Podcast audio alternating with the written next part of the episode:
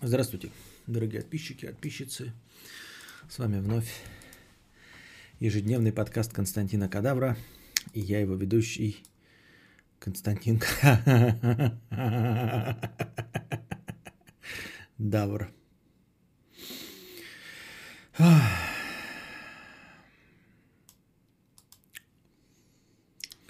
Значит, смотрите.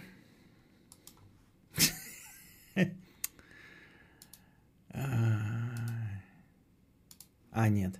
Или подожди. Значит, смотрите. Новость. Как бы я вот боюсь, да, все время, ну, самоцензурой себя сдерживаю, да. Вот.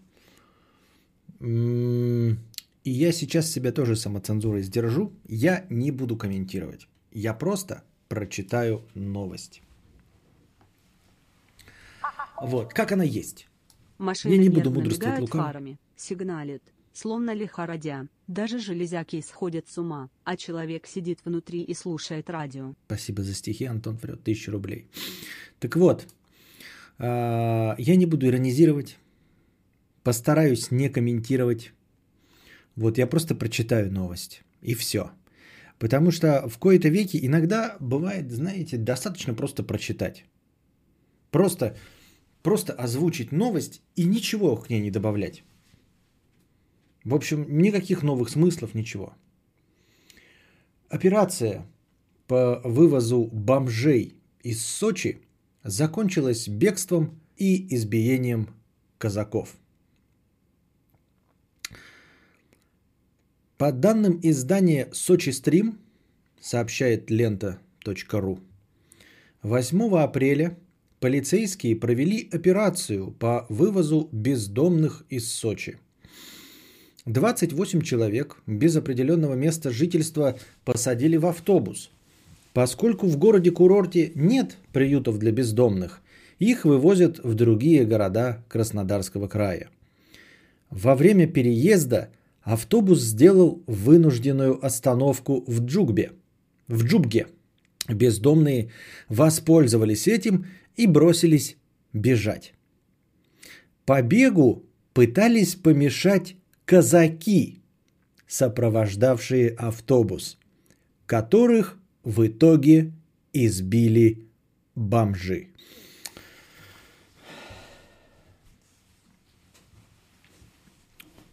Казаков избили бомжи.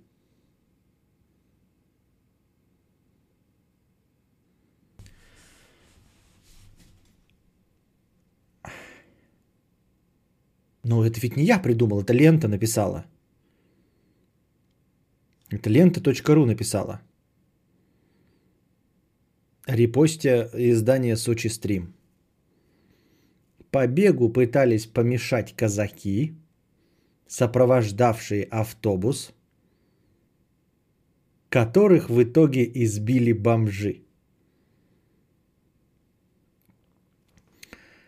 Это не просто случайно мимо проходившие казаки, не готовые к драке. Это специальные казаки, которые сопровождали этот автобус. Именно этих казаков избили бомжи.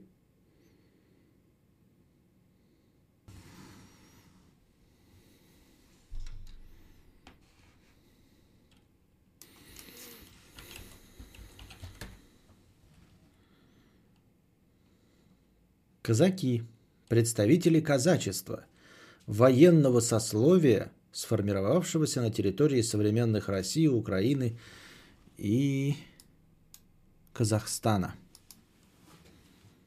Вот. Военного сословия. Поди ты.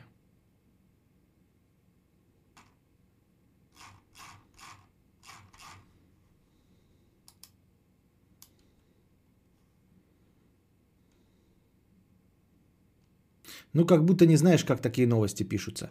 А, я-то знаю, я-то знаю. Просто а, в большинстве случаев, если вот такое пишется, да, то... Ну, хорошо. Светлана, Светлана, да? Давай тогда так просмотрим. Пусть есть какой-нибудь э, бойцовский клуб, какой-нибудь UFC, какой-нибудь Панкратион, восьмиугольник или еще что-то в этом роде, какой-нибудь клуб под названием каким-нибудь, да, там, мощь, сила, например, да, и вот такая новость будет написана, что э, бойцы э, клуба какого-нибудь, там мощь, сила, сопровождали где-нибудь, и их избили бомжи. И если мы представим себе, что это неправда, что это журналист э, придумал какую-то утку для хайпа, как долго э, этот журналист просидит без извинений, если он напишет такое про клуб «Мощь сила» бойцовский, например. Про любой. Напишет про клуб, например, Федора Емельяненко – вот клуб бойцовский Федора Емельяненко, его бойцы, которые там занимаются, вот, э, сопровождали бомжей, и бомжи их избили. Кто так напишет про клуб Федора Емельяненко? Такое можно написать только про... Ну, в случае, если это полностью правда и подтверждено. Понимаете? То есть у тебя есть неоспоримые доказательства, что это произошло. Во всех остальных случаях никто такое писать не будет. Такое написать можно, знаете, про клуб «Центнер» сопровождал бомжей. Вот. Бомжи отобрали деньги у э, членов клуба «Центнер», которые их сопровождали. Вот. И вместе с ними объелись шаурмы. За это ничего никому не будет. Мудрец, а журналисты лили говно на мощь силу. У нас говно льют только на тех, кто не огрызается. Именно. Но ведь казаки – это те, кто огрызаются. Понимаешь? Казаки – это те, кто с нагайками бегает за гомосексуалами, да? Это вот наша мощь, память предков. Это те, кто должны огрызаться. И если такого не было – казаки должны прийти и сказать, ребята, такого не было. Переобуйтесь, пожалуйста, заберите свои слова обратно. Потому что я ожидаю, что казаки это что-то наподобие э, клуба Федора Емельяненко. А выходит, что нет. Выходит, что э, казаки это что-то типа клуба Центнер. Я правильно понимаю? Вот если кто-то скажет – что э, в клубе Казарма, каком-нибудь гей-клубе Казарма, произошла потасовка, геи выбежали и избили членов клуба Центнер, то мы не будем отстаивать свои права. Мы никого не заставим извиняться. Вот. Мы не попросим э, написать опровержение. Мы вообще этим ничем заниматься не будем. Вот. И по этой аналогии, я думаю, что все-таки казаки ближе к клубу Центнер – чем клуба Федора Емельяненко. А, зачем создают э, сложные фейковые рассылки? Ладно, когда видишь полит подтекст, как сейчас актуально. А вот всякая ерунда типа это мы не озвучиваем. Клуб Центнер это кто жмет от груди 100? Друже, ты что сопрешь? Клуб Центнер это те, кто весит Центнер. Не менее. У нас на Ставрополье казаки ходят и доебывают людей за то, что они не сидят дома на самоизоляции. Ну вот, а, например, а, сочинских казаков могут избить бомжи. Причем казаков специально отобранных для сопровождения бомжей. Не просто случайных казаков. Поймали 28 каких-то бомжей.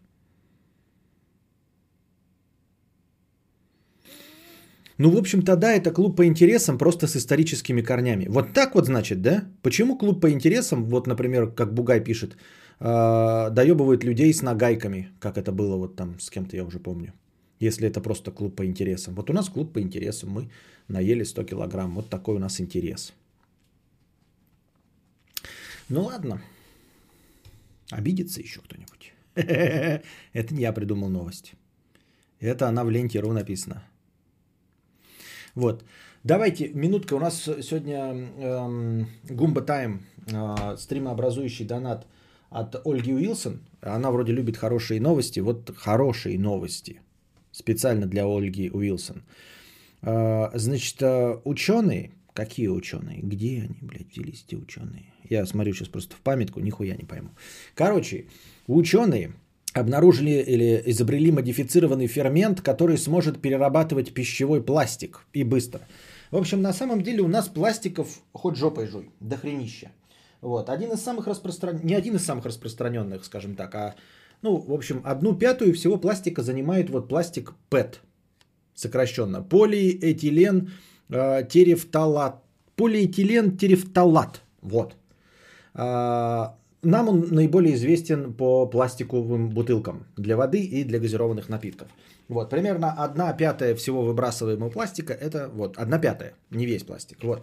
И ученые обнаружили, придумали, изобрели фермент, который разлагает вот этот пластик, 90% этого пластика, за 10 часов. За каких-то вонючие 10 часов.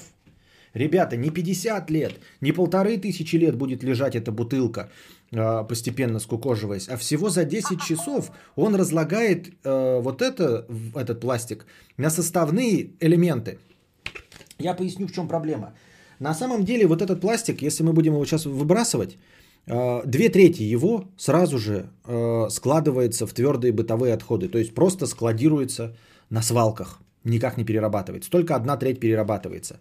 Почему? Ну, помимо того, что мы все рукожопые и не, не выбрасываем бутылки и все остальное, а, он очень плохо перерабатывается. А, перерабатывается только один раз. Понимаете? Это не как стекло, которое можно переплавить и заново стекло вылить. Переплавить и заново стекло вылить. Из этого пластика можно только один раз что-то переработать и получить пластик гораздо э, хуже по качеству. То есть, если мы наберем этих бутылок, специализированно придем ну, вот в какую-то контору, и вот там его переплавят, и из него получат пластик э, гораздо более хрупкий и, ну, в общем, плохой, который можно использовать, ну, максимум один раз и уже не в таких э, целях, как бутылки для воды. Понимаете? А вот этот фермент, который мало того, что вообще в принципе перерабатывает, он его не перерабатывает, он его разлагает на изначальные составные вот пластиковые элементы, из которых можно собрать обратно бутылку такого же качества. Понимаете? То есть сейчас мало того, что всего одна треть из этого перерабатывается, и перерабатывается в пластик гораздо худшего качества, перерабатывается. А тут мы берем этот пластик, сваливаем его, посыпаем этим ферментом. За 10 часов он его разлагает на составные элементы, которые можно собрать и выплавить обратно такие же бутылки абсолютно такого же качества. Вот. Но, естественно, э, это не просто новости, потому что мы можем изобрести что угодно. Мы можем там лазерами э, пробивать стену, только этот лазер будет стоить 2 триллиона долларов. Нет, этот фермент еще и стоит э, 4% от э, стоимости исходного пластика. Ну, то есть там посчитали, вот берем тонну пластика, а, и сколько нужно фермента, чтобы переработать эту тонну пластика. Его нужно по стоимости, я не знаю, сколько он объем, может он объем там до хрена занимает, но это не имеет значения, если а, вот этого фермента для того, чтобы переработать тонны, он будет стоить 4% от стоимости самого пластика. Понимаете? То есть вы купили э, за... Не купили, а изначального пластика. Вот у вас был пластик за 100 рублей, вот.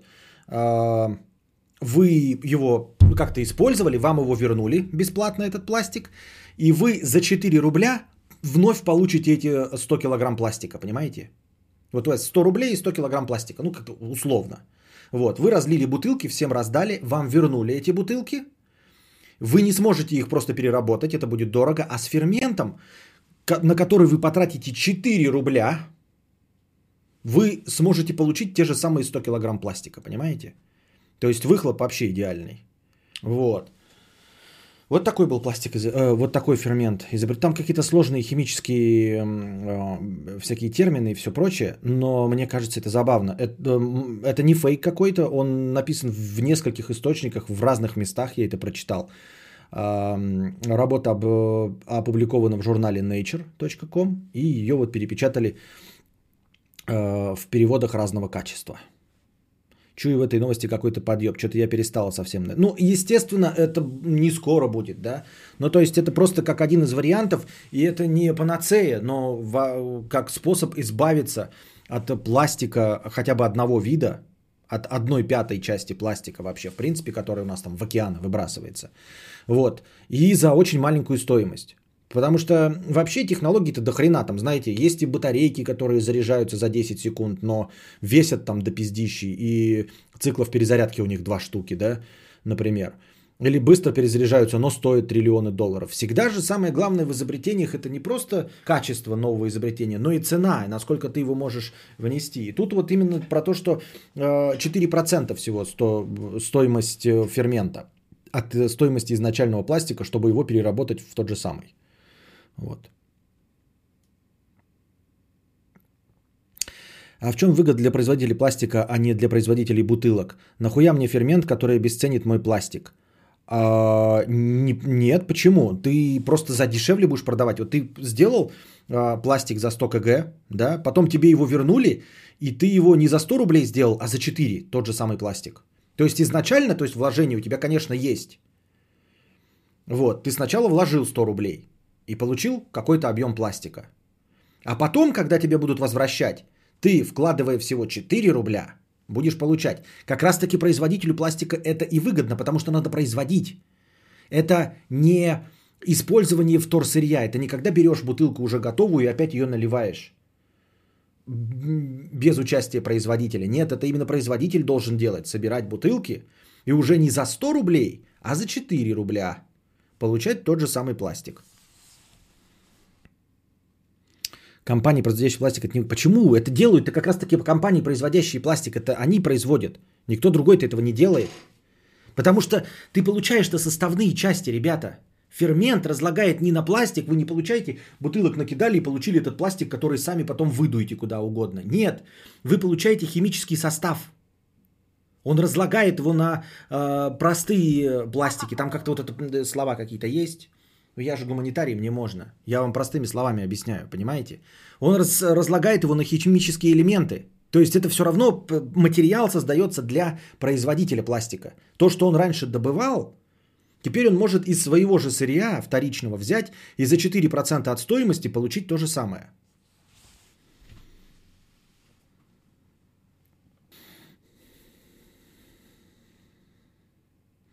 Прочитай, пожалуйста, статью. А зачем мне это нужно читать? Почему ты здесь это кидаешь? У меня есть специальные места, куда нужно кидать повестки дня. Ты просто так, оп, прочитай статью. Не хочу. Костя, им выгодно больше производить пластика. Так они его и так будут больше производить за меньшие деньги. Они будут за меньшие деньги его производить. Я что-то не понимаю тебя. То они брали, у них КАМАЗы шли э, к ним изначального сырья, они его перерабатывают за 100 рублей, а теперь им бесплатно давать будут сырье на который нужно потратить 4 рубля. А выдавать они будут тот же самый объем пластика, еще больше. То есть 4% от стоимости будет уходить на сырье. Да.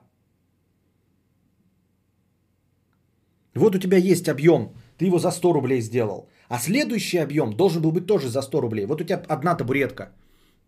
Да?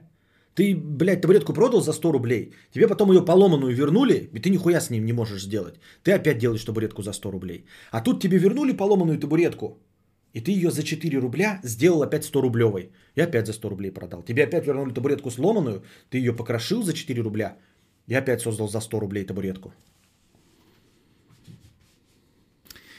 Я вот скуплю эти БУ бутылки и буду их заново производить и ломать цену. А вот те, кто первоначально произвели, будут дороже. Легко, легко, Дельшат Ибрагимов, легко делай это. Пожалуйста, легко это делай.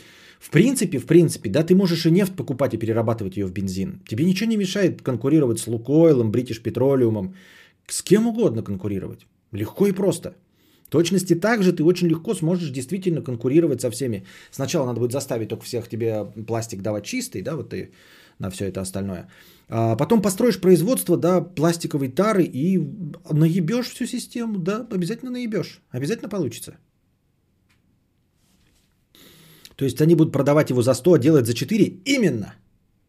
Именно так. Вы скажете, ну так они же нас будут наебывать, мы каждый раз будем покупать этот пластик за 100 рублей, скажет Катакумба. И будет правильно, мы, мы сначала купили пластик за 100 рублей, потом отдали им на переработку. Они за 4 рубля опять там за 100 рублей продали. Наебали нас. Нет, они, конечно, нас-то наебали на деньги.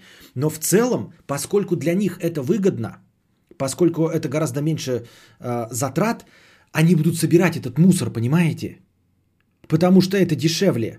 чем э, производить пластик за 100 рублей.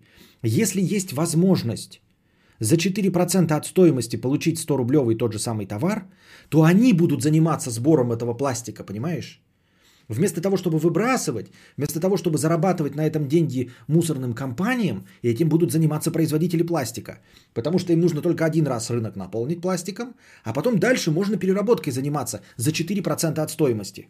Так что в их интересах будет весь пластик собирать, то есть сделать мир чище. Мне так кажется, я так думаю. Но это в идеальном, конечно, мире. То есть она разлагает его прямо на компоненты, из которых надо заново пластик спаять, а не бутылки. Да, именно заново пластик спаять. Потому что я и говорю, сейчас способы, которые есть, это переработки вот этого пластика. И когда ты его заново термообработкой занимаешься, то есть расплавив вот эту бутылку и получив просто пластик вот этот плавленый, в чем и суть, получив тот же самый пластик, ты не получишь пластик такого же качества. То есть вот ты собрал тысячу бутылок, расплавил их там в специальной температуре и обратно начал бутылки надувать, и они получаются в 10 раз хрупче, чем вот эта бутылка. Вот эту ты бутылку не разобьешь, ничего, а ту уже бутылку можно будет, ну, грубо говоря, проколоть, там, разбить, расколоть и все остальное. Смысл в том, что ты вот этот, если просто пластик перерабатываешь в обратно в пластик, он получается гораздо худшего качества. Уже на втором цикле. На третий цикл вообще уже никто не берет его. А тут мы получаем компоненты, из которых заново нужно делать пластик. А почему только э, раз схема срабатывает? Потому что... А потом что с ним делать? Вот потом это происходит в мусор. Это сейчас так. Производители бутылок тоже могут начать собирать бутылки, прикольно станет. Да кто угодно может собирать и потом продавать по какой-то там, ну, незаоблачной цене этим. Да, в этом и смысл, что даже если мы постро... ты построишь какую-то вот схему, э, как этих, ну, спекулянтов, то есть кто-то будет собирать бутылки, ты ему заплатишь деньги, потом ты соберешь это все в контейнер, тебе заплатят деньги, потом ты э, передашь большой компании мусорной, ей заплатишь деньги и довезешь это до этого, и все это у вас потом купит сама компания, производящая бутылки, сама химическая, она вам все равно заплатит меньше, чем стопроцентную стоимость за те материалы, которые у нее были изначально. То есть да, ей потом еще надо добавить будет 4%, но положим, она заплатит 10 рублей тебе, 10 рублей одному, 10 второму и получит стоимость 50. И добавив 4, у нее будет 54 вместо 100. Все равно выгодно.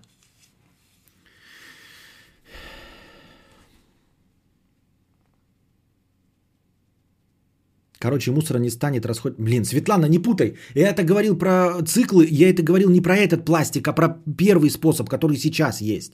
А этим способом миллиард раз можно делать. Ты что путаешь ты меня? Про одноразовый цикл переработки. Это сейчас так, без этого фермента.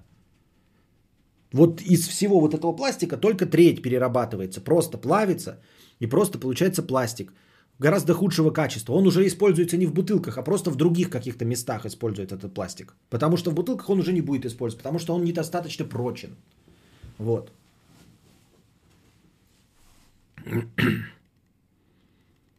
Но не зря же вторпластик запрещен для использования пищевую тару. Ну вот, он поэтому, наверное, и запрещен не в последнюю очередь. Там что-то написано было про то, что э, там какие-то отдушки, еще что-то, какие-то химикаты, что они остаются в пластике. Но их для другого можно использовать. Э, ну, такую же тару делать, но не для пищевых продуктов. Ой, такие вы душные, я ебал. Вам хорошую новость сообщаешь, блядь. Будем тогда про корону разговаривать. Я ебал, блядь. Все, давайте нахуй. Коронавирус, бум-бум, блядь. Все, ебать, все дохнем. Коронавирус, блядь. Пиздец. Со дня на день все помрем, блядь. Нахуй нужны эти новости нормальные. Будем коронавирус обсуждать. Только корона. Корона раз, корона два, корона три.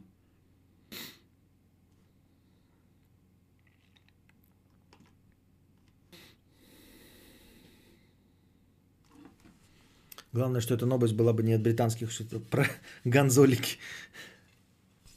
Предлагаю назвать эту бациллу в честь Греты Тунберг. Много чести и такое х- хорошее дело назвать ее э, вонючим именем. Значит, в Америке, в США запустили новый сервис под названием Куиби. Никак, Куиби. Ну, как бы Куеби ему по лицу. Соль, солд этого сервиса заключается в том, что это киношный стриминговый сервис, который рассчитан только исключительно на мобильный контент с приоритетом вертикального просмотра. Ребята, наконец-то запустился мобильный, грубо говоря, Netflix, Apple TV, Amazon Prime. В котором большинство контента будет верть. Вы сейчас скажете, где-то плачет один Тимур Бекмамбетов. Да, его никто не позвал, но скорее всего, ну это мы сейчас шутим про то, что он в интервью Дудю рассказывал про то, что он хочет снимать вертикальные фильмы для мобилок. Очевидно, что это не его была оригинальная мысль и не нова, потому что ну так быстро реализовать ее было нельзя, поэтому, естественно, не он ее придумал и не у него ее спиздили. Идея витала – как бы можно посмотреть на Инстаграм вертикальные видео, на э, видео в ТикТоке и допетрить, что в принципе можно на такой контент тратить деньги и снимать в нем актеров. И вот запустили, значит, вот этот сервис Quibi э, исключительно на мобильниках. Он на ПК не запускается, э, нет ни клиента, ничего. Как в старые добрые времена в Инстаграме. Вот. Ну, конечно, потом все появится, но пока сейчас вот рынок захватывается мобильный. А, значит, там а, снимают для него контент известные кинорежиссеры Стивен Спилберг, Гильермо Дель Таро, Стивен Садерберг, а также Сэм Рейми. В общем, известные в широких кругах режиссеры. А, пока сейчас контента там немного. Цена у него ебическая – и контент довольно своеобразный. Значит, в чем пока заключаются минусы и спорные вещи? Во-первых, контента мало, а цена 4,99 за вообще, в принципе, просмотр с рекламой и 6,99 долларов в месяц за безрекламный просмотр. У нас например, э, во всяких там ОККО, даже дорогих, ты как бы платишь по умолчанию за то, чтобы рекламу вообще не смотреть. Ну и большинство абсолютные пользователей э, приложений, например, да, подозрев... ну, рассчитывают на то, что ты когда делаешь единоразовый платеж или платишь какую-то подписку, то ты в первую очередь, в первую очередь платишь за то, чтобы не смотреть рекламу, правильно? А тут удивительно, что самая маленькая цена вот эта вот, ну она не маленькая, 4,99, 5 долларов в месяц – ты платишь за то, чтобы смотреть с рекламой, за то, чтобы просто смотреть, а без рекламы так надо вообще 6,99 платить. И за что? Там как бы этих сериалов-то раз-два и обчелся пока. Вот. Э, первый спорный э, элемент в том, что ты э, оплачиваешь за то, чтобы смотреть с рекламой с мобильника. Чтобы что, блядь, вы что, ебнулись? А, и мало контента. И контент своеобразный. То есть его снимают режиссеры, которые привыкли снимать все это. Сериальные, в том числе актеры. Там уже есть э, сериал с Сансой Старк. С, как ее зовут? Блять, я забыл, как ее зовут. Как Сансу Старк зовут? Татлер, как ее, Уильям Татнер, Уильям Шатнер. Как ее зовут, блядь? Это был, сука. Напомните мне. Сейчас. Вот. Но суть в том, что это мобильный контент. И сразу позиционирование идет такое, что ты на мобильнике смотришь что-то коротенькое. То есть э, там выпускаются сериалы, эм, но серии длятся не дольше 10 минут. Ну, дольше, конечно, ну, примерно, да, там 7-10 минут. Софи Тернер, спасибо, Криспик. Софи Тернер. 7-10 эм, минут длится серия. Потому что это мобильный контент. То есть э, ты пока кушаешь, например, на рабочем месте, они прям в своей рекламной кампании э, объясняют, как пользоваться этим сервисом. Это не 40-минутные серии больших э, сериалов, это вот по 7-10 минут. Но прикиньте, что самое интересное. То есть они сразу выпустили несколько сериалов таких, но выпускать будут по одной серии в неделю. То есть стандартная схема, не нетфликсовская, а стандартная сериальная схема 10 минут в неделю. И суть в том, что сериал, весь сериал, будет длиться серии 13-15. И в конечном итоге это будет получаться просто полнометражный фильм, понимаете? По длине.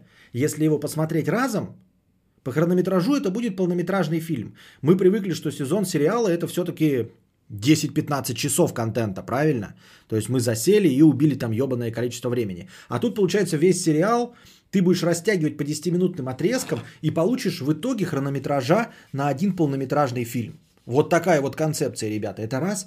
А во-вторых, э, люди, уже посмотревшие это все, критики, э, сходятся на том, что вообще-то оказалось, что режиссеры и сценаристы, которые прекрасно снимают сериалы в формате 20, 30, 40 минут серия, нихуя не могут то же самое сделать в 10 минут. 10 минут, ебано, блядь, мало. То есть получается, что а, ты разрываешь контент на 10-минутные куски. И 10 минут мало, потому что ну, нет такого формата поглощения контента. А, они подумали, что это то же самое, что блогинг, то же самое, что скетч, а нихуя не так. Там вот, э, например, вот этот сериал с Софи Тернер, э, с Рыжей из, э, ну, с Сансой Старк из «Игры престолов», Например, он посвящен тому, что она падает с самолетом вместе, да, выживает и пытается как-то Э, выбраться из глуши, в которой упал самолет. Они там выжили с кем-то. По-моему, очень похоже на фильм с Кейт Уинслет и Идрисом Эльбой. Я когда статью прочитал, я подумал, они что, блядь, сняли? Там написано, что снят по книге. Я такой думаю, блядь, они в нагляк сняли сериал, вот недавно фильм выходил, если кто-то видел, э, где самолет упал с Идрисом Эльбой и Кейт, Кейт Уинслет. Ну так и смотрите, выпускается раз в неделю, а сам самолет падает на четвертой серии, понимаете? На четвертой серии падает самолет. То есть то, что должно было быть показано в пилотной серии, оно происходит на четвертой серии. Как вам такое, блядь? Охуительно? Мы обычно как, запускаем э, какой-нибудь Lost, да, ну или какой-нибудь другой там сериал. И в конце первого пилотного эпизода, который длится там минут 50, что-то происходит. Вот то, что образует весь сериал запускается сам конфликт. До этого нам э, мизансцену выстраивают, представляют персонажей первые 40 минут, а потом, значит, хуёкс, боёкс, вот, пиздец, рак, надо что-то делать, деньги вычислять. Окей, хорошо. А тут ты первые три серии смотришь, нихуя не происходит. А потом только происходит то, ради чего вообще сериал снят.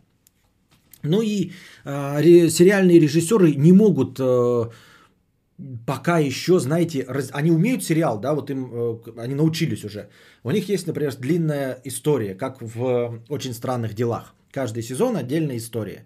Они эту историю могут поделить на 8 разных историй, 8 серий, на 13 разных серий, чтобы в каждой серии была, был рассказан какой-то эпизод от начала до конца. В конце Клиффхенгер, например, да, а, или еще что-то в этом роде. А, с этим форматом справляются. То есть 40-минутные фильмы, которые складываются в одну общую историю. Не получается у тех же самых режиссеров, которые снимают полнометражный фильм, разделить ровненько на 10-минутные куски, чтобы каждый 10-минутный кусок был как отдельная история. Это очень сложно.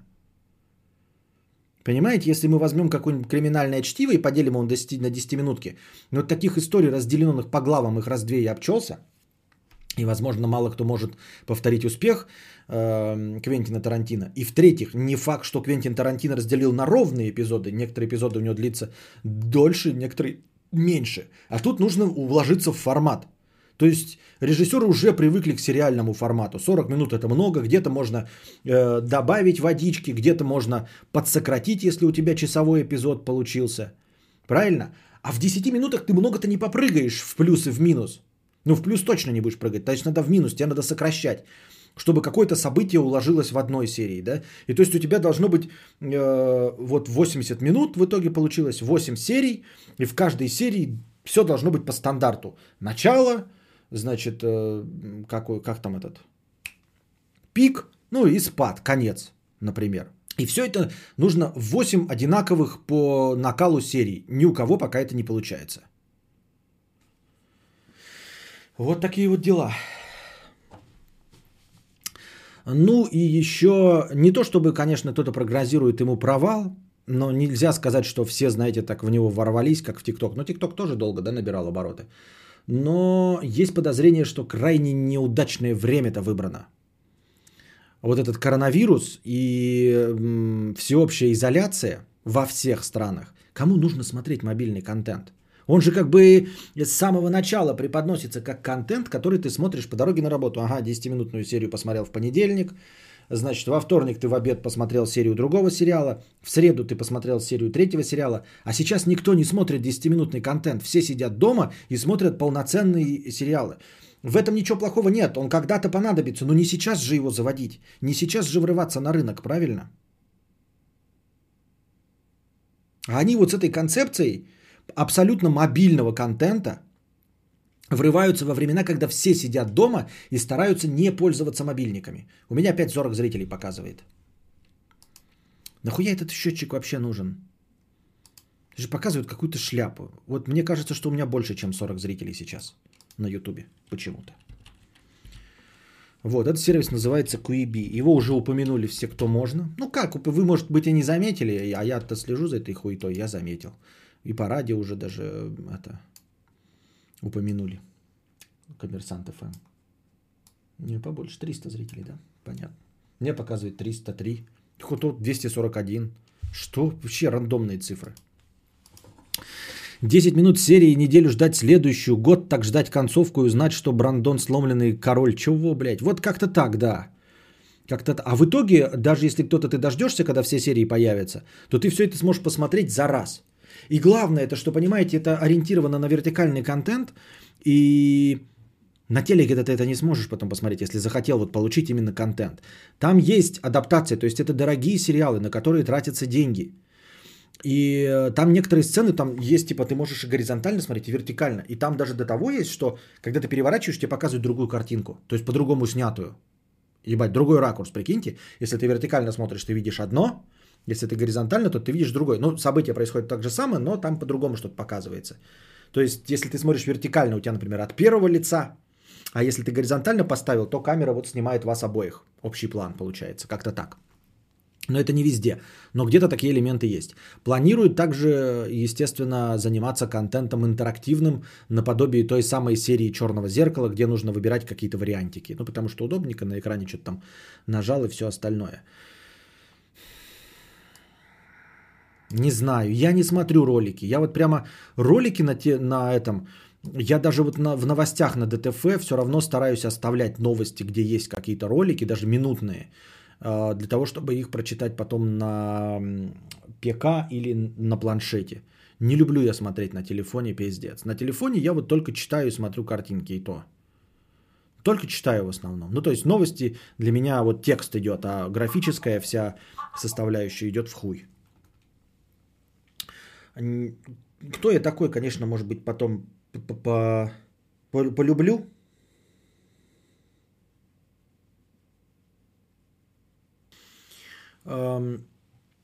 Как и все остальное, как и ТикТок, как и Twitch, да? Помните, как я полыхал на ТикТок, а сейчас в Твиче сижу? А я говорил, что Twitch говно для пидорасов, а теперь сам этим занимаюсь. А, и ТикТок срал. Может быть, мне тоже стоит за это взяться и тоже зайдет. Ну и вот, и здесь также. Я, кстати, давным-давно думал создавать какой-то контент и снимать эм, свои ролики или хотя бы монтировать их под Инстаграм ТВ.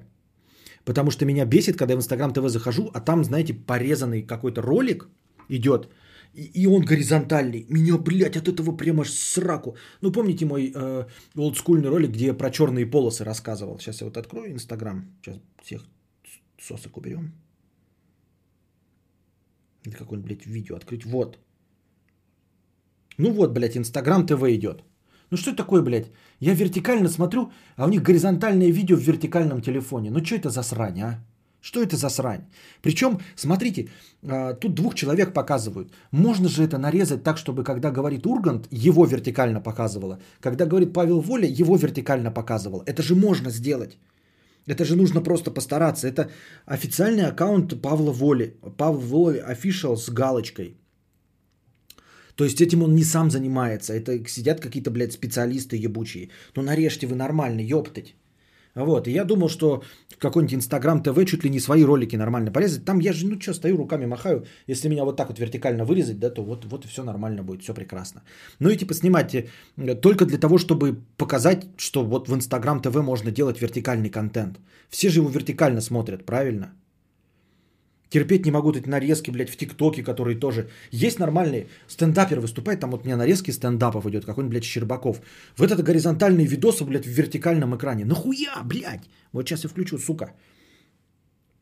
И тоже думаешь, ну что с вами не так?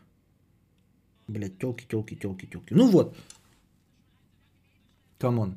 Ну что, горизонтально, что, блядь, это стендаперы, у них только лица. Ладно, здесь диалог, это хотя бы долго нарезать надо, да? Сейчас вот какое-нибудь откроем, блядь, стендаперское выступление. Come on, сука, как, как надо, так нихуя нету, блядь. Телки, телки, телки. Стендап. Вот, стендап, женщина. Вот она стоит. Ее из этого видео вырезать вертикально, блядь, идеально. Смотрите, вот она стоит на месте.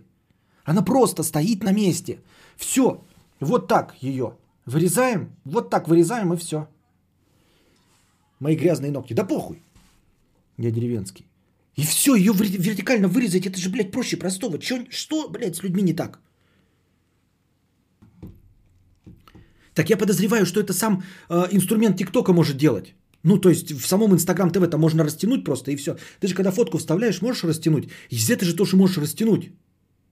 Это даже не нужно какие-то монтажные программы отдельные. Как называется сериал про американских фермеров-бандитов? Ты вроде во время бега его смотрел. Э, Yellowstone называется. Скоро третий сезон выйдет. Там будет э, этот... Как его? Из Лоста, помните, потлатый, потлатый был. Ну, доктор был, Веснушка, которая ебнутая, который сейчас все травят из-за коронавируса. И вот потлатый-то был. Как он был? Ее Кейт звали. Док, я не помню. Док. Райан, Рэй... Рэй... А. Как? Ну, сейчас тоже вспомните. Вот он там будет играть роль. Да похуй, я деревенский, цитат великих, да. Так это надо будет хуевертить телефон, чтобы видос посмотреть. Так мой батя так снимает жарку шашлыков то вертикально, то горизонтально. Ну нет, там типа он разный контент, она будет, она же программа, это же не просто видеоплеер, она будет адаптироваться под тебя. То есть ты можешь полностью вертикально посмотреть, ничего не потеряешь. Но если ты вдруг горизонтально, то какие-то кадры тебе будут по Джош Холлоуэй это, это актер, я хотел сказать, Солт. Какой Солт? Он не Солт был. Солт это...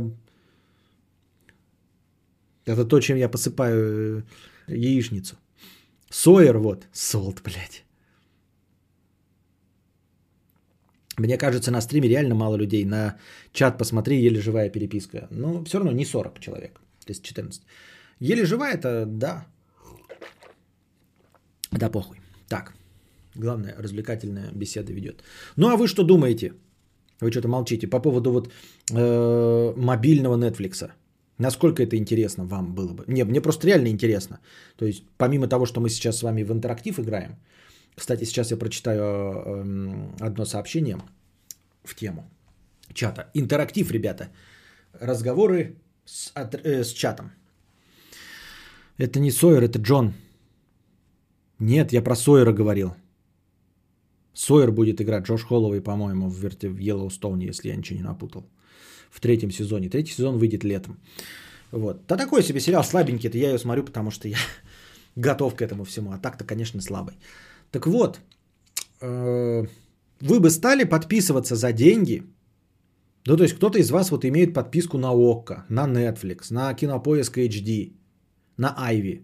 Стали ли бы вы по цене Айви или вот вашей подписки покупать на телефон? На телефон. А теперь еще представьте, что подписка одна на телефон будет с рекламой смотреть вертикально 10-минутные серии с рекламой. Окей, ладно. Допустим, русская версия будет не такой ёбнутой, да, потому что мы нищеброды, у нас там все дешевле стоит, игры в стиме дешевле стоят, все остальное. А, у нас будет сразу без рекламы. Но, окей, вы готовы вообще платить за мобильное приложение, где будет сериал вертикальный по 10 минут серия? Он нам и нахуй не нужен, Netflix ваш. Мне было бы пофиг, с мобильного смотрю только YouTube. Ты с Даркнета нормальных новостей купил? Откуда все это, если кругом одна корона? Это учись, я там продал себя. В Даркнете, да. Продал свое очко за нормальные новости. У меня две основных подписки, Яндекс Музыка и Айви. Но там в один пакет сразу дофига входит на обеих подписках. Ну, у меня этот кинопоиск, ой, блядь, ОК вместе с медиатекой тоже, да, все вместе. Там, кстати, кинопоиск HD, по-моему, раздают бесплатно на, на два месяца, если кому-то вдруг интересно. Вот, но вертикально-то смотреть где это? Да даже не вертикально, даже горизонтально. Смотреть на телефоне, правда? Платить за это?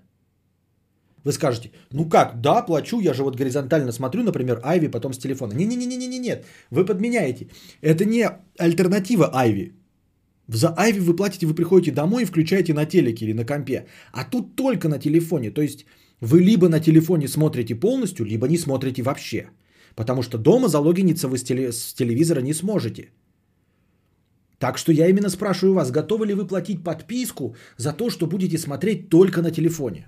Я это уже все, видите, сколько я сделал допущений. Допущение, что будет не такая подписка, как там, и реклама не будет. Допущение, что там будет горизонтальный контент. Но самое главное, по 10 минут контент, который только на телефоне и больше нигде. И за это платить месячную подписку. Не взлетит, эта попытка подстроиться под клиповое мышление молодежи, снимали бы как есть, да и все. Так да, так да, то есть ты можешь взять тупо, да, и в Инстаграм ТВ это выпустить. Ну, типа, на официальном канале Инстаграм ТВ ты все это сделать можно и выпускать там, и встраивать рекламу и продавать, согласитесь. Смотрел номер 44 с Томом Харди и Гарри Олдманом, не, не смотрел. Просто же можно, вот как вот эти, кто-то перезаливает же стендапы э, в Инстаграм ТВ, то перезаливайте, так боритесь там с авторским правом, все дела, э, сделайте такую систему, контент ID, как в Ютубе, выпускайте там специальный контент свой по 10 минут, там тем более до часу можно, да, по-моему, до часу уже в Инстаграм ТВ. Это будет вертикально, но, по крайней мере, вы не будете ограничены временем, можно хоть час смотреть. То есть, кто упоролся, будет час смотреть. Встраивайте туда рекламу, как по телеку. Вот, ну или как обычно в Ютубе, да, встраивается рекламу, и все. Но не подписку же за это платить. И делать отдельный контент для этого. И больше нигде его посмотреть нельзя. Меня эти подписки заебали, за все подписка. Ты ничего, сука, не покупаешь, а под... Да, это да. Так еще была бы одна большая, знаешь, там пидорнул, блядь, 5 тысяч, но все. Игры, фильмы, музыка, все. А то, блядь, а медиатека хуека, блядь, Sony PS Plus, Xbox Game Pass, Xbox Live Gold, EA Access – ну и, короче, Apple, э, Apple iTunes Music жене, э, Apple iCloud жене. Мне хоть не нужно, блядь, я не фоткаю на этот. Что еще, блядь? Один терабайт облака в Microsoft, OneDrive. Ну и помимо того еще все мои рабочие, блядь, SoundCloud для вашего аудиоподкастов. Что-то еще было, блядь. Да хуя платить такие деньги, чтобы посмотреть сериал, сидя утром на толчке, такое себе. Так еще если ты, у тебя проблемы с желудком, да, например, и ты страдаешь запорами, так тебе 10 минут еще и не хватит? Тебе еще 10 минут и не хватит, чтобы, блядь, посрать-то нормально? YouTube премиум, да, YouTube премиум еще, да, точно.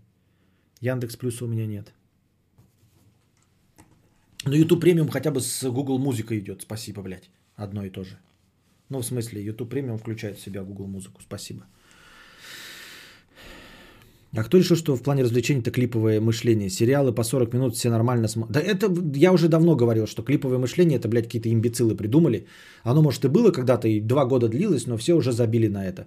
Все даже реакции хотят Юлика с Кузьмой смотреть по часу, полтора, два, три, четыре. Нахуй никому не нужен этот клиповый монтаж. Вон, э, уже давным-давно никого не нужен. Ну и тут суть это не в клиповом мышлении, а в том, что это типа мобильный контент, он не про то, что человек долго не может сидеть, а про то, что ты на мобильнике мало что смотришь. Типа ты в движении находишься все время.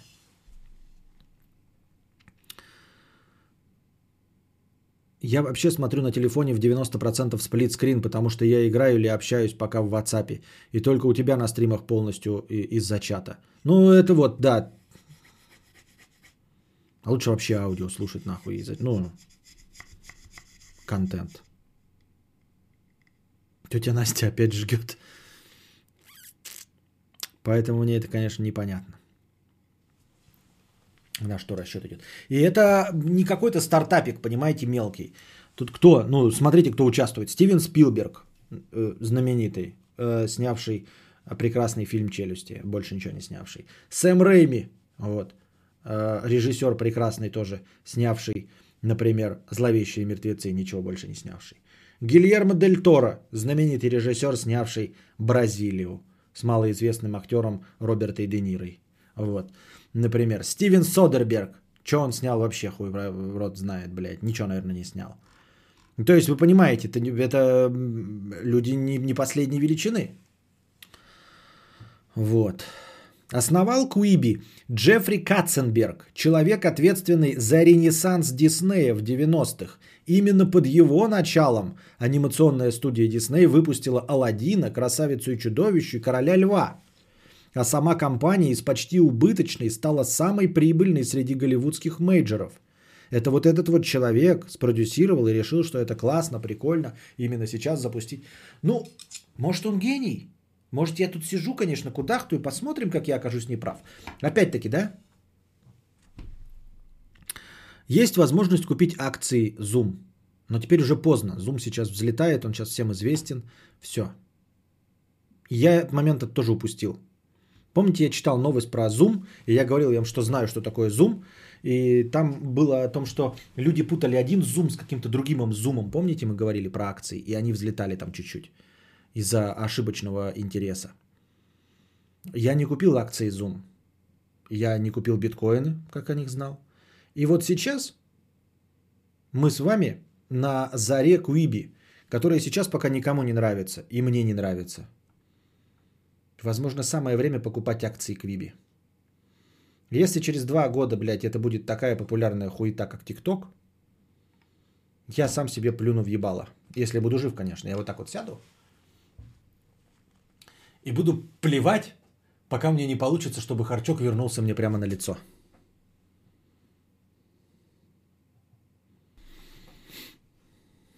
Все же смотрят Дудя и Беда по два часа. Клипового мышления не существует, вы все врете.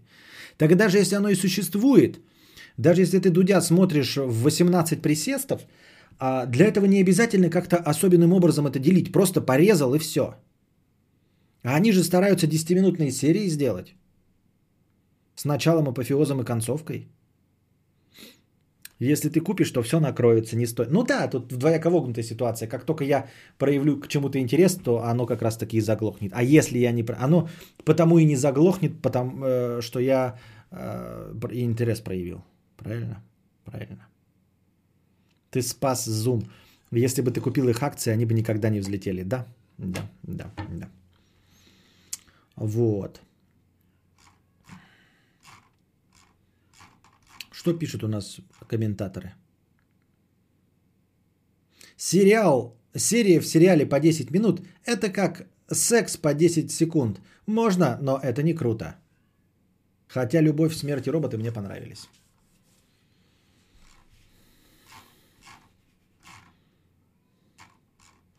Больше популярных комментариев нет. Все ясно.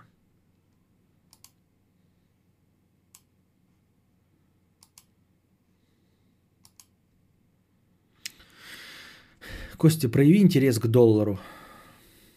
И что, уронить его?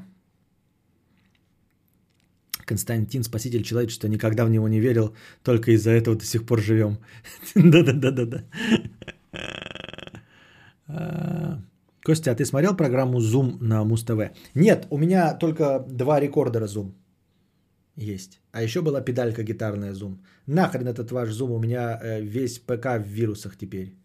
Понятно. Zoom это который типа скайпа или кто? Да, это типа он. Серия 10 минут и получится, что типа того, что типа я думал, она любит тебя. Да, я люблю тебя. Все понятно. Продолжение следует. да. А, так, насчет чата и интерактива. Тут у меня есть э, повесточка. А теперь наша постоянная рубрика «Простыня текста». Эй, не повестка, а простыня текста. Чат нужен, пишет Бульбашка ест картосик. На одном из стримов ты упомянул, что нужно избавляться от чата в теле стрима, мол, у остальных стримеров его нет. У меня вопрос, ты вообще там попугаев переукладывал чешо? Чат – это одно из того, что делает твой стрим особенным. Обосную. В остальных э, стримеров тысячи зрителей, и чат летит со скоростью говна по трубам. Его нет смысла вставлять. У тебя же чат – это один из контент-образующих вещей.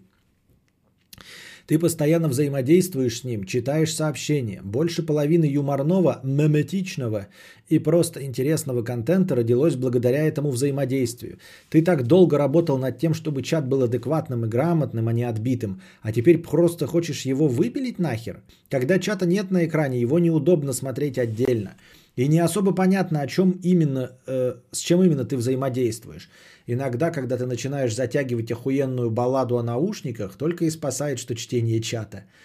Чат в самом Ютубе сохраняется не всегда. Если смотришь на других платформах, ГГ, Twitch, ВК, то там в записи чата увидишь только 2-3 Валдониева в Ладониев Турбо. И все. И бабическая экзистенциальная пустота, как в голове у Замая техника. Итак, итог. Чат нужен если хочешь что-то поменять, добавь лучше новых видеозаставок. Этим уже несколько лет.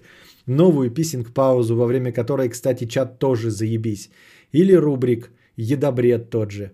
Развивайся, у тебя много талантливых подписчиков, которые тебе помогают во всем. Кинь клич на новые вставки, и тогда, и так далее. Они помог, помогут. Спасибо.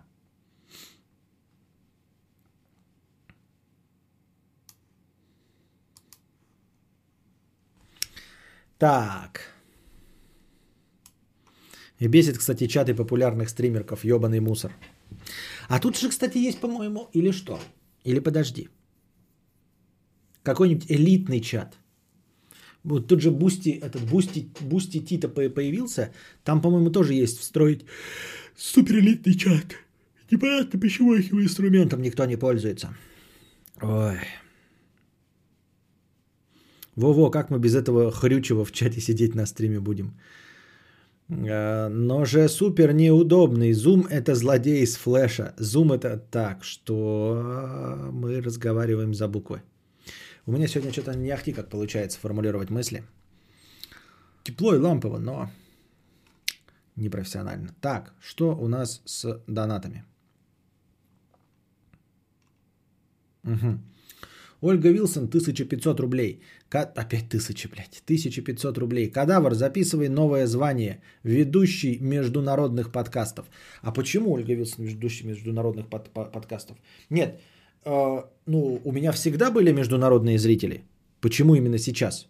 Если я до этого э, не вводил эту регалию, то почему сейчас? Меня с разных стран всегда слушали, что изменил. Или что ты имеешь в виду под ведущий международных подкастов? Даже ты слушаешь меня, э, живя нет, как это, в загнивающей Европе довольно давно. Или нет? Или подожди. Правильно.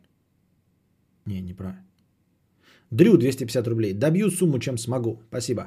Себастьян Перейра, 500 рублей в ожидании доната Бондаренки. Кто такой Бондаренко? Спасибо. А, Антон Фрео, 50 рублей. Обожаю эти ночные подкасты. Пришел с рейса, подустал, кончился поход. Шоферюги шофера, непростой народ. Вспомнил Светку, как сквозняк юбку ей поднял, а я пятую врубил и будто не видал.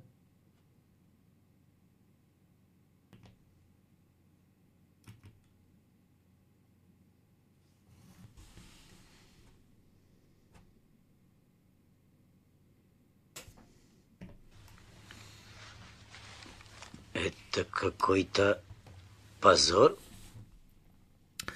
Антон Фр... Фре. Тысяча рублей. Машины нервно мигают фарами, сигналят словно лихорадя. Даже железяки сходят с ума, а человек сидит внутри и слушает радио. Ой, блядь, хоть хуйню мне какой-то пишите, блядь, на, забирай, не буду сейчас говорить. Какую-то хуйню, блядь. Я не говорю хуйню. Максим Подгорецкий, ЗИКС, 50 рублей с покрытием комиссии. Целую кадавра в лобби. Спасибо. Много текста, как из жопы автор произвел. И зачем мы то читали? Нахер ты пошел? Бумерский прикол какой-то, да. Эко 7 евро. А, а, у, спасибо. Аноним 99 рублей с покрытием комиссии.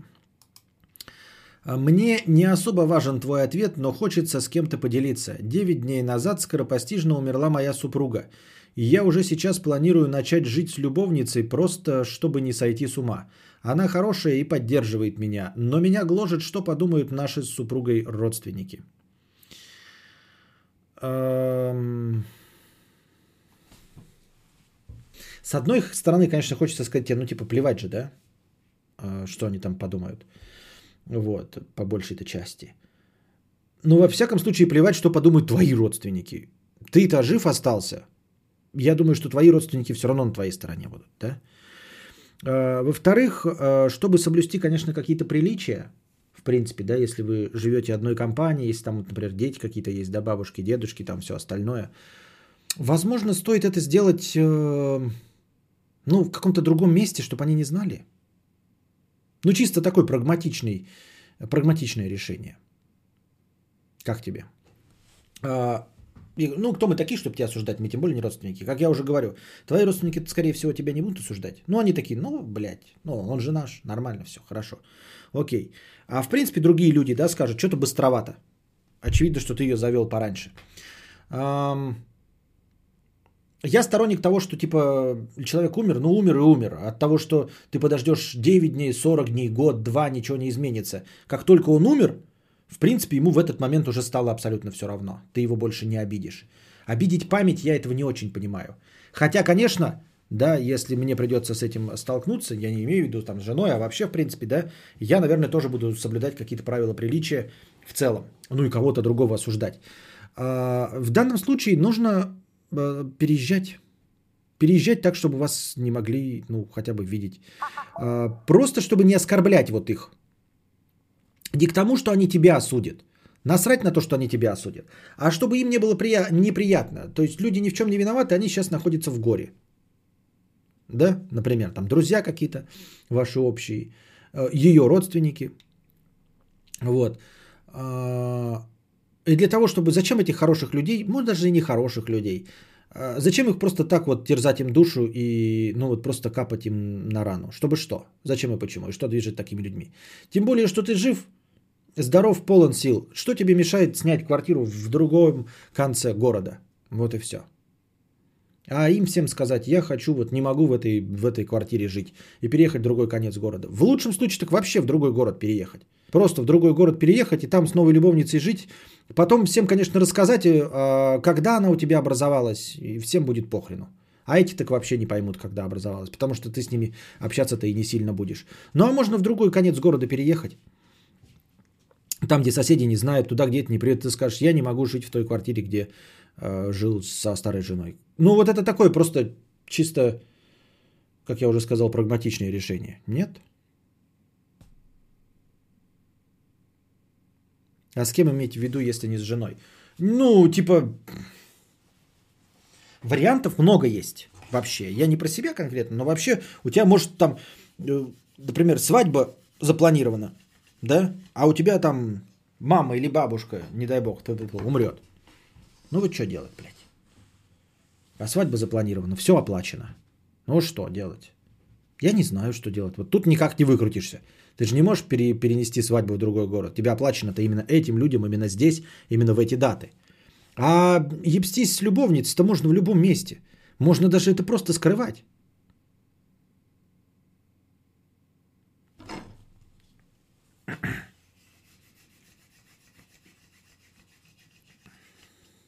Так это ты, Антон Фрёкс, придумал, что ли, блядь? Это придумано это тобой залупа? Ах.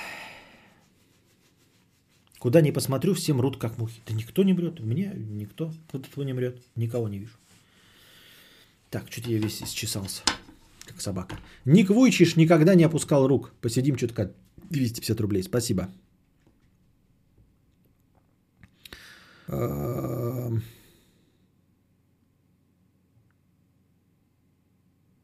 Так.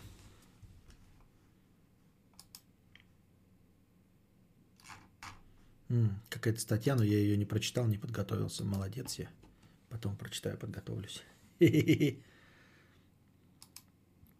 Костя, расскажи, как правильно приготовить хлеб с майонезом. Нет, я так не скажу. Надо вспоминать специально под настроение. А я сейчас... Эм, не голоден, чтобы на этом сосредотачиваться. История про взрыв кита в Орегоне. Вы ее, наверное, уже слышали, ее к чему только не припаивают. И вот к теме коронавируса кто-то сумел ее припаять. Но мы, конечно, не будем, мы просто а, отвлеченно от э, повестки дня вспомним такую историю. Значит, э, в Орегоне выбросила на берег тушу кита, здоровенную, получается 16,5 метров. Вот. Ну и как от нее избавиться? Мертвый кит.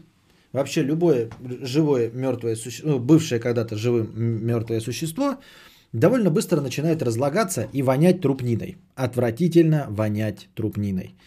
Поэтому от трупа надо быстро избавляться. Если вы, кстати, городской житель и не часто встречаетесь с трупами, то я вам скажу, трупы пиздец как воняют. Я ебал. Вот я в прошлом или позапрошлом году не помню, бегал в полях, получается в позапрошлых, потому что Костик уже был в прошлом году, а значит в позапрошлом.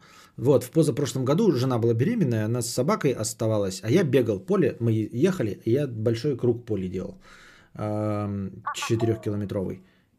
Вот. И, значит, в один прекрасный момент в поле начало дико вонять.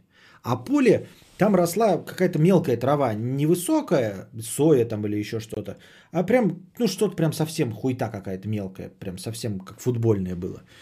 И чистое абсолютно поле, и вонище дикое. Вот. Э, я видел, что в середине поля далеко, метрах вот с каждой стороны, метрах с 200, не ближе, лежит какой-то бугорок.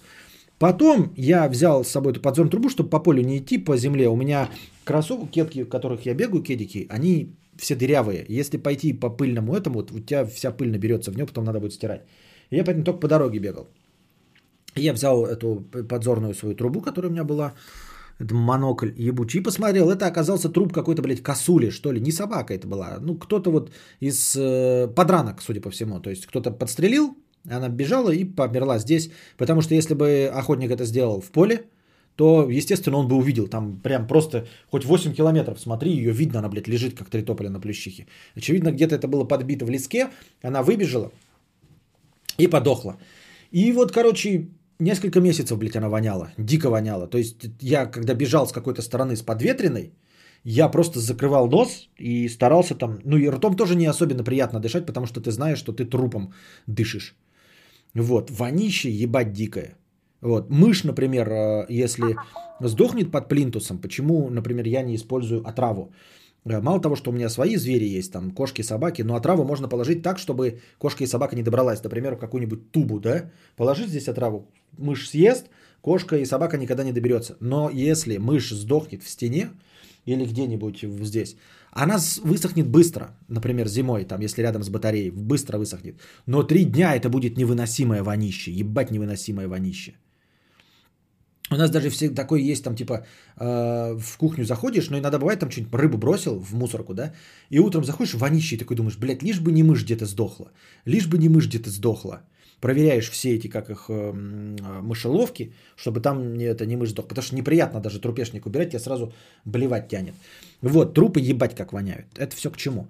Представьте кит, да, огромный. Он, блядь, наверное, на километры воняет вообще. Дичь какая. Ну и решили, как от него избавиться. Историю про дохлую вонючую косулю и о том, как Костя вдыхал ее аромат. Да.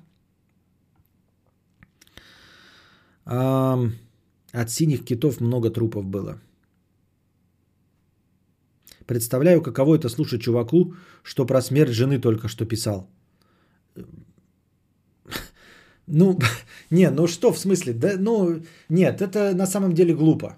Это на самом деле глупо. Я тоже, вот это тоже интересный, кстати, разговор, но я не знаю, к чему его вести. Давайте отвлечемся. Вот когда, знаете, что-то происходит, а все знакомые товарищи стараются этого избегать.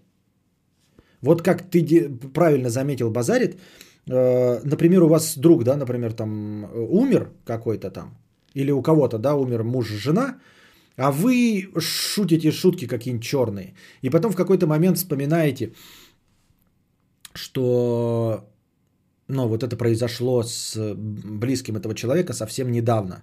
И вы крайне себе неуютно чувствуете, испытываете, я не знаю, наверное, для этого есть какой-то другой термин, нежели испанский стоит, потому что это гораздо хуже. Вот. Ну или если ты шутишь перед человеком, например, да, и у него кто-то из близких тоже недавно, например, умер, умер в ДТП, а ты шутишь про ДТП что-нибудь, да, или говоришь там типа, как я говорю, стандартные фразы, блядь, чтобы они сгорели в машине, что-нибудь такое, а там реально что-нибудь случилось, у кого-то сгорели в машине, да, например. Или ты говоришь там что-нибудь про самоубийство, а у кого-то кто-то покончил жизнь самоубийством.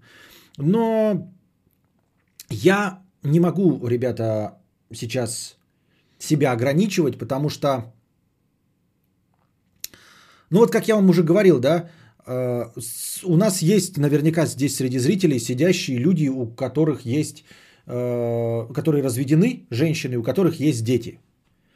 Я не могу от этого избегать шуток про э, разведенных с прицепом. Но потому что если я буду избегать шуток про разведенных с прицепом, потому что они разведенки с прицепом. Мне придется тогда и перестать шутить про умерших родственников, потому что у кого-то из вас умерли родственники, да, э, перестать шутить про разводы и измены, потому что кому-то изменяли и кто-то развелся. Вот. А я и так уже, блядь, ребята, и напоминаю вам, на 80% ограничен самоцензурой, касающейся политики и всего э, близполитотного. Поэтому если я еще буду ограничивать себя в таких разговорах, то ну это пиздец. Понимаете, это что, мне все заканчивать про, про все это? Нет. Надо жить с этим как-то, потому что люди будут вас встречать и не будут знать, я сейчас обращаюсь к тем, э, кого я вдруг случайно какими-то своими речами задел, хотя не знал, в принципе, что у вас какая-то ситуация. Знаете, там я смеюсь про то, что у вас маленький член, вот, Антон Фрекс, тебя бросила жена за то, что у тебя маленький член, а он сейчас сидит, блядь, и плачет, потому что его реально бросила жена за то, что у него маленький член. Так вот, я это делаю не специально, а тебе, Антон Фрекс, надо с этим жить, потому что большинство людей, которые говорят про то, что жена бросила за маленький член, они не хотят тебя оскорбить, они не знают и не помнят твою ситуацию.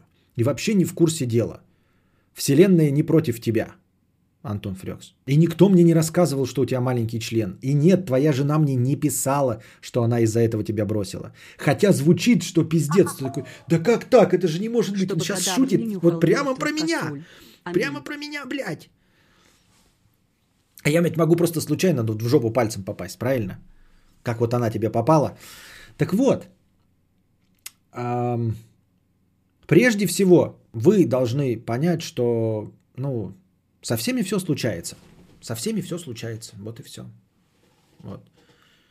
Поэтому да, и шутишь там про гомосексуалов. Ну да, какая-то часть из вас гомосексуалы. Ну это же понятно, что я не против вас. Ну, а я и не шучу так, но я имею в виду вообще, в принципе, да, говоря что-нибудь такое. Вот. Я еще кидаю российские шутки, а тут очевидно, что здесь не только э, эти сидят, э, как их, арийцы, блядь. Да я и сам не ах никакой ариец. Так что нет, я не буду над этим. Но, но вообще в целом проблема такая существует. Не у меня в стримах. У меня-то не существует. Какие могут быть претензии ко мне или к Ивану Урганту, шутящему там про, про смерть и трупы? какие-нибудь. Какие могут претензии? Не, может, не лично к вам обращается. А, я имею в виду, что проблема существует в живом общении. Когда у кого-то что-то происходит, а ты, блядь, не следишь за этим, да, шутишь. И это может касаться даже не таких сложных вещей, типа смерть близкого в результате ДТП или самоубийства, а вообще, в принципе, каких-то вещей, там, типа, вот там, знаете, как пизданешь что-нибудь такое. Терпеть ненавижу, блядь, лохов, которые работают, блядь, на кассе в Макдональдсе, да? А потом такой, а, бля, Санек, извини, ты же работаешь, блядь, на кассе в Макдональдсе. Вот там, знаешь, там 15 минут разоряешься, блядь, что те, кто работает на кассе в Макдональдсе, блядь, э, хуилы, блядь, и обоссыши. А потом оказывается, что это, что это Тоси-боси. Ну, вы поняли. Сто раз такое было в жизни. Про айтишников надо завязывать. А что, тут много, много айтишников? Ну вот, ну и что, я буду за- завязывать, что ли, да? Из-за того, что здесь могут быть оказаться айтишники или таксисты. Алерма 1000 рублей, чтобы кадавр не нюхал мертвых косуль. Аминь. Сергей 50 рублей. На. А, Антон Фред 100 рублей. Костик, я не донатил 1000 рублей. Это подстава. А, это со стихами ты имеешь в виду, это не ты, да? Просто ты сначала шоферюги шоферата ты донатил, а потом продолжение как будто бы. Антон, так, понятно. Аноним 100 рублей. Могу снять квартиру, но родственники захотят видеть детей. Ну, как часто они захотят видеть детей, я не понимаю. Ну, тогда переедьте в другой город. Я не знаю. Тут тоже зависит все от того, насколько ты с этими родственниками дружишь и вообще, ну, насколько тебе важно их мнение. Не мнение их, опять-таки, да, мнение их не важно. Насколько ты э, хочешь их спокойствия. Вот и все. Еще раз я подчеркиваю, твои родственники тебя не осудят, твои родственники на твоей стороне. Ты жив, здоров, они радуются. Странно, что она вышла замуж за него, зная, что у него маленький член. По, э, по этой логике должен быть объявлен траур по погибающим от корона... на неопределенное э, время по всему миру. Что? Что? Хотел как лучше объяснить, а в итоге еще больше народа обоссал. Мне так сосед играл в доту и говорил, ебать я ДЦП, а потом оказалось, что в пати был парень ДЦПшник. Ну вот такое вот, да.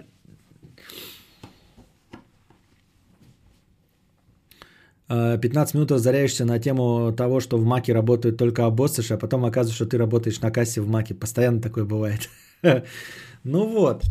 Отдай детей родственникам и будь, наконец, счастливым. Я 50 задонатил про шоферюк и все. Потом 100 в оправдании. Дичь не пишу. А так, что там была дичь-то какая? Там просто какой-то текст был. И все, ничего такого особенно дичь. Чтобы отказываться от этих слов, ничего там такого не было. Ну так вот, возвращаемся к киту и выброшенному на берег. Жена Антона 300 рублей. Все нормально у нас. Понятно. А, здоровенный кит вот, начал вонь, вонькать. Что с ним было делать? Значит, было разные варианты, да? Типа похоронить его, разрубить на куски, похоронить. А кто-то предложил, а давайте бахнем. Давайте, блядь, пизданем, ебать, взрывчаткой. Смотрите, какая, блядь, мысль у нас. Чайки, чайки, они же, блядь, едят всякое говно. Ну и, в принципе, они клюют этого кита. Но они, ебать, его будут долго клевать. А если его разнести к хуям, к ебеням собачьим, блядь, в труху, в фарш, блядь, размочить его динамитом, как ебануть, блядь, то куски разлетятся, чайки это быстро все поедят и все, быстро справимся. И все решили, охуительная, блядь, идея взорвать кита. Это же, блядь, просто звучит как план. Надежный, как швейцарские часы. Позвали какого-то товарища, он говорит, давайте я въебу динамита, и въебал динамита. Такой подумал, нет, пожалуй, еще въебу динамита. И на всякий случай въебу динамита еще. А, подоспели специалисты, а, подоспели эксперты, ну, настоящие эксперты, а не британские, а, люди, занимающиеся военным делом, взрывчаткой, и все пришли, в общем, в городскую управу или куда там, и сказали, это якобы бывший военный, взрывчаткой занимался. Идея полная хуйня, вообще полная срань идея это А, и Б, взрывчатки дохуя.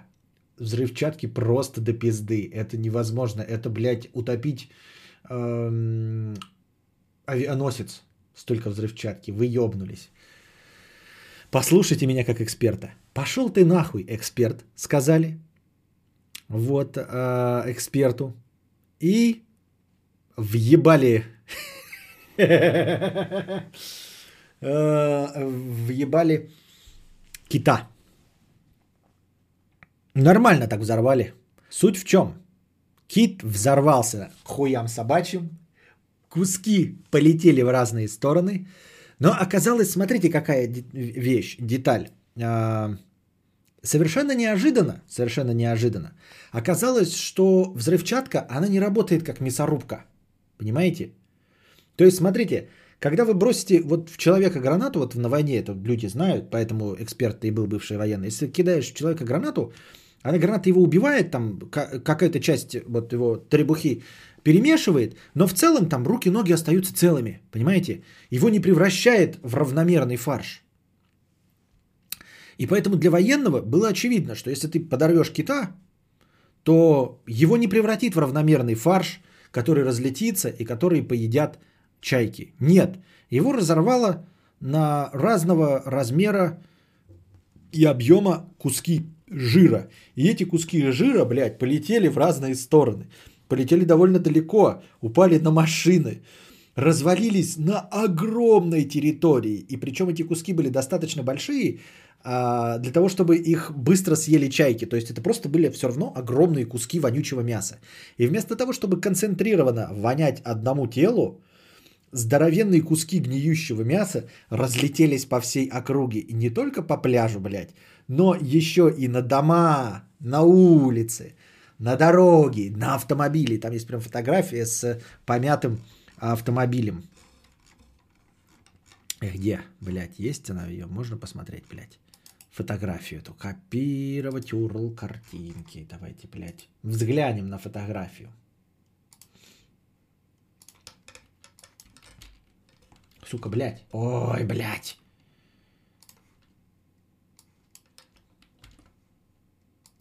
Вот. Это автомобиль, на который упал кусок э, этого кита. После этого власти Орегона пришли к выводу, что э, нужно слушать экспертов. Кто бы мог подумать, нужно слушать экспертов. Но суть-то в том, что э, помимо того, что дин, ди, динамита оказалось гораздо больше, чем нужно, то есть э, э, куски-то все равно такие же бы были, но из-за того, что мощность была охуевшая, это все разлетелось на ебически какое расстояние от изначального кита, раз. А во-вторых, это только сорвало крышу у кита. То есть основная туша все равно осталась, понимаете? Он не разлетелась, она ну как бы пух. А то, что вот лежало, оно как бы и лежало. То есть и проблема сама осталась. Остался огромный кит, который вонял гниющий. Грубо говоря, 60% э, раскидало, но 40% осталось. Вот туша основная кита. А все вот эта вот поверхность вся была равномерно, ну не равномер, неравномерным слоем раскидано по всему пляжу и всему остальному. И теперь воняла гораздо большая территория. Вот. А нужно было с самого начала распилить этого кита на куски и похоронить. С тех пор э, в Орегоне принят закон, или там подзаконный акт, согласно которому выбраш, выбрасываемые из э, э, моря, океана киты хоронятся прямо там же. Если не хватает глубины, то перевозятся на пляж, где хватает глубины. Вот. А можно было порезать на куски и закопать. В итоге все равно пришлось закапывать, но пришлось еще потратить миллионы денег на сбор огромных кусков мусора, а, огромных кусков этого гниющего жира, так еще и э, тратить деньги на восстановление, в общем, очистку, и еще и страдать вонищей. Вот такая замечательная история. Произошла в Соединенных Штатах Америки. В середине 90 это было в 70-х в середине 90-х э, связались с тем режиссером, который пизданул и взорвал от этого кита, который все это придумал. Шутник заводила Балагур. Э, с ним связались журналисты, и тот рассказал, что все еще считает операцию успешной и обвинил средства массовой информации в раздувании ситуации до пиар-катастрофы. Вот.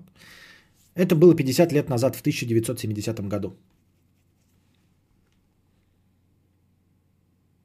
Охуительная история, мне кажется. Неплохо.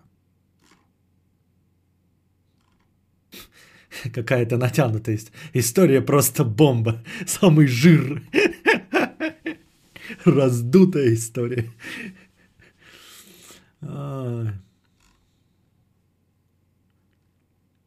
Костя, а что для тебя было бы страшнее, если бы тебя запустили в стратосферу или опустили в Марианскую впадину? Я полагаю, если меня пульнуть в стратосферу, то можно, наверное, если вернуться на что-то, выжить как-то можно с обморожением. А в Марианской впадине-то пизда? Нет? Не знаю. Дурацкий вопрос какой-то. Ёпте, дали бы выходцам из Сомали и прочих республик, голодающих до этого кита, они бы его перемололи в фарши тушенки, закатали бы для своих. Да каких для своих? Для тебя бы. И тебе бы как делискатес, как сюрстреминг бы тебе бы еще и продали. Про косулю и мышей в доме чуть ближе к нам. Это было сравнение, чтобы понятно было, что в комнате нельзя находиться, если в плинтусе умерла вот такая маленькая мышь, блядь, весом 20 грамм. А, а лежащая здоровая трупнина кита воняет далеко и надолго. Вот к чему все это было. Ну и, конечно, нельзя считать панацеей мнения экспертов. Это просто пример того, что эксперты были, и их не послушали. Ну а так-то эксперты могут тоже нести полную хуйню, да?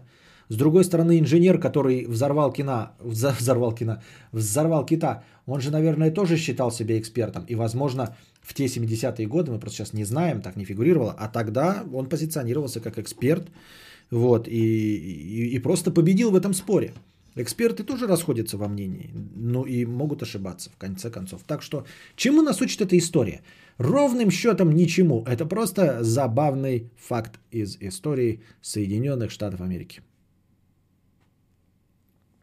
Представляю, как кадавр взрывает тремя шашками тротила умершую в стене мыши. Костик, так я не понял, косулю-то вы в деревне взорвали. Нет, я полагаю, что это произошло осенью, когда уже открылся э, охотничий сезон. Э, соответственно, там работали, начали уже через какое-то время работать трактористы, и, наверное, они охуели от вонищи. Ну и они просто подъехали, скорее всего, как я себе это представляю, взяли ковшом, блядь, и отвезли в лесок, бросили, а там уже не воняло. Вот. Или прикопали, я не знаю. Ну, потому что это недолго продолжалось, недели, неделю, недели две. Но вонище была знатная. Я, по-моему, даже на, на телефон фоткал этот трупешник. Ну, насколько я не помню, где он. Выглядел он, конечно, потом, когда вот разлагающийся на поверхности, неприятно. Мышь петардой можно бахнуть.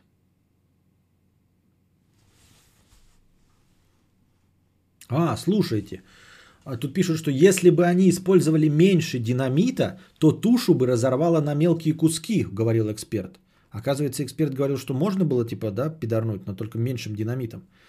Это как некромант из Diablo 3, у него способность есть взрывать тряп трупаки. Ясно, понятно.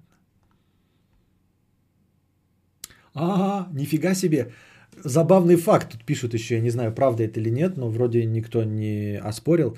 Машина, вот которую фотографию показали, она принадлежит тому самому ветерану, который предупреждал, что нельзя взрывать. Он ее только недавно купил и кайфовал. То есть он пришел как свидетель смотреть, как они будут эти тупые лохи взрывать. И они куском жира, блядь, его машину пиздануло.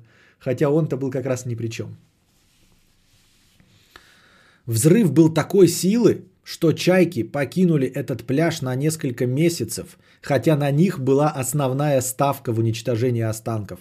Вот еще дополнительные факты. То есть еще и распугали всех чаек, которые должны были поесть это все говно. Да, вот насчет справедливости мира. Да, человек такой говорит, блядь, ребята, давайте не столько взрывчатки, давайте не так, давайте все не так. Приехал такой, ну ладно, сейчас приду, посмотрю, как вы обосретесь. Они обосрались, блядь, и твою машину умайдохали, ну. И тут он такой стоит. Ну, знаешь, я такой, хуяк, блядь, это говно, вонище, блядь, все бегают. А он такой,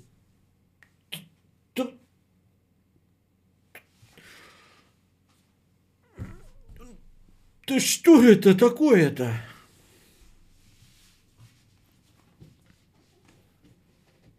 Вся жизнь игра, ты в ней дед, который радуется новому автомобилю. Да.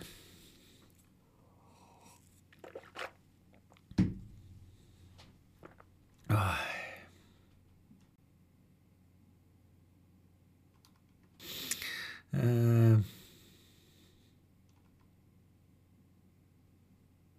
Все понятно. Так.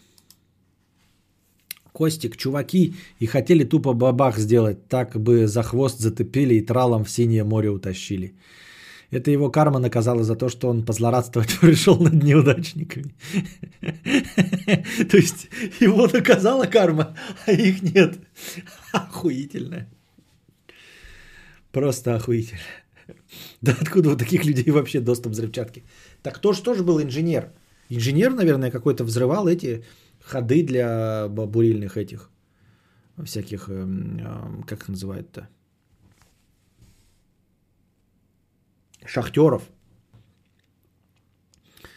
Взрыв был такой силы, что волна достала до второго солнца. На египетских фресках это было предзнаменовано РЕН-ТВ. Два киоска шавухи решили бы эту проблему. Взрывал дед Криосана. Так, задавайте вопросы в бесплатном чате. Пока. Пока. Писинг пауз.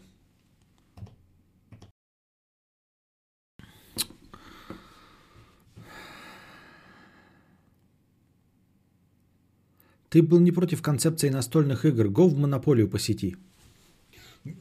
Она неинтересная же практически. Не, не хочу монополию по сети. М-м. Не. Я не знаю, завтра у нас совместно так. Э, я думал, мне вопросы задают или что? Что мертвый чат-то такой? Ой, люди разбежались, да? Было почти... Что? А, тут разбежались. Что? А, не, не разбежались. У меня просто график этот э, посещений выглядит так страшно, а на самом деле там всего-то что? 40 человек отбежало, пока я писать ходил.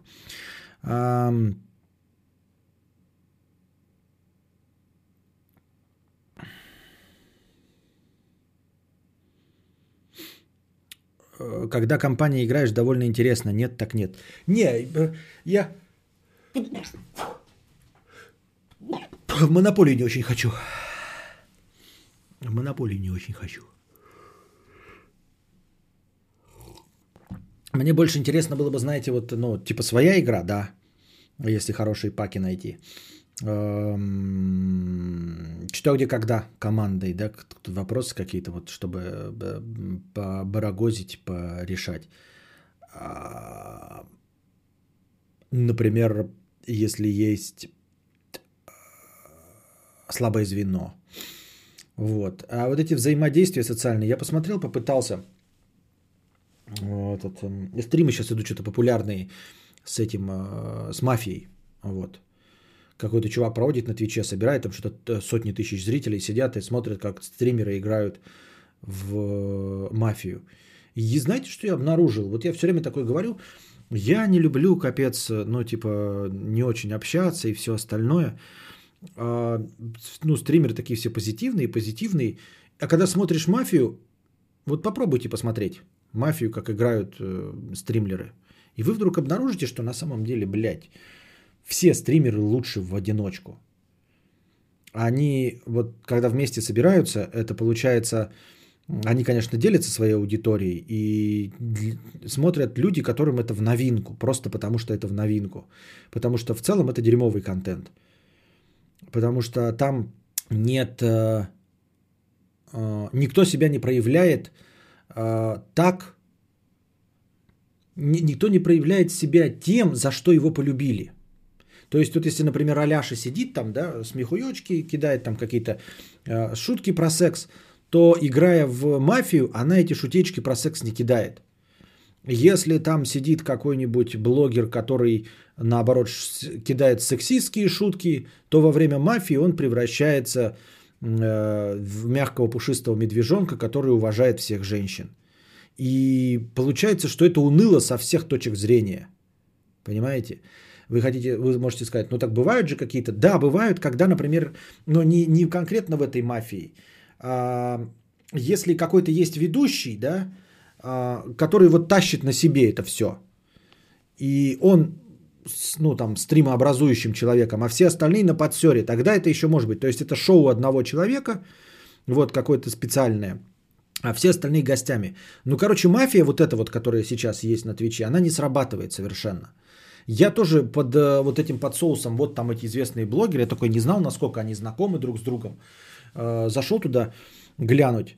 И, ну, и они обсуждают, типа, мафию, да, но мне нравится, да, если бы мне кто-то нравился из них, то мне нравился бы не за то, что они в мафию играют, а за их вот конкретные фишечки. А их фишечек там нет. Понимаете? Никого из них никто не проявляет себя. Получается, что э, собираясь вместе, это просто компания молодых людей. И все. И они занимаются, если там обычно в игре там э, топовая какая-нибудь там как Global, да, игр, игрульщица в кс то она без кс ни Global, никто, просто девочка. Мальчик там, э, который смешно шутки шутит, здесь, но он же не хочет отсвечивать там, например, или я не знаю, или не уверен в том, что он будет самым смешным, он тоже себя сдерживает. И в итоге это просто компания молодых людей, которые всем известны. Это как на что было дальше, э, Гарик Мартиросян пришел и все жопы ему. Вот да, вот интересно, да, да, да. Причем все друг другу. То есть, говорю, даже если бы, знаете, специально был бы какой-то козел отпущения, который бы сидел бы в уголке игры, и которого бы все там с говном смешивали, с говной. И хотя бы это был бы объектом для шуток, например. Да? Или бы все вместе, вся эта толпа, вот людей, которые в мафию играют, они бы смотрели какой-то видос. И потом бы упражнялись в остроумии против этого видоса. Вот такой бы, мне кажется, даже формат лучше зашел. То есть вот вместо мафии там посередине был бы шел экран там и шли какие-нибудь нарезка клипов, а все вокруг давай ставить на паузу и упражняться в шутеечках. Вот это было бы да, потому что они бы все направились в одну сторону и в эту сторону бы кидали свои копья, да, кидались говном. Это было бы хорошо. А тут они просто как сидят, как товарищи друзья и играют – как товарищи и друзья. Кому это интересно? Я так думаю, мне так кажется. Что даже Мэдисон... А что, Мэдисон там играет, что ли? Я не видел, чтобы Мэдисон играл. Не знаю, просто не, не видел. Кто его знает? Может, он там всех тащит.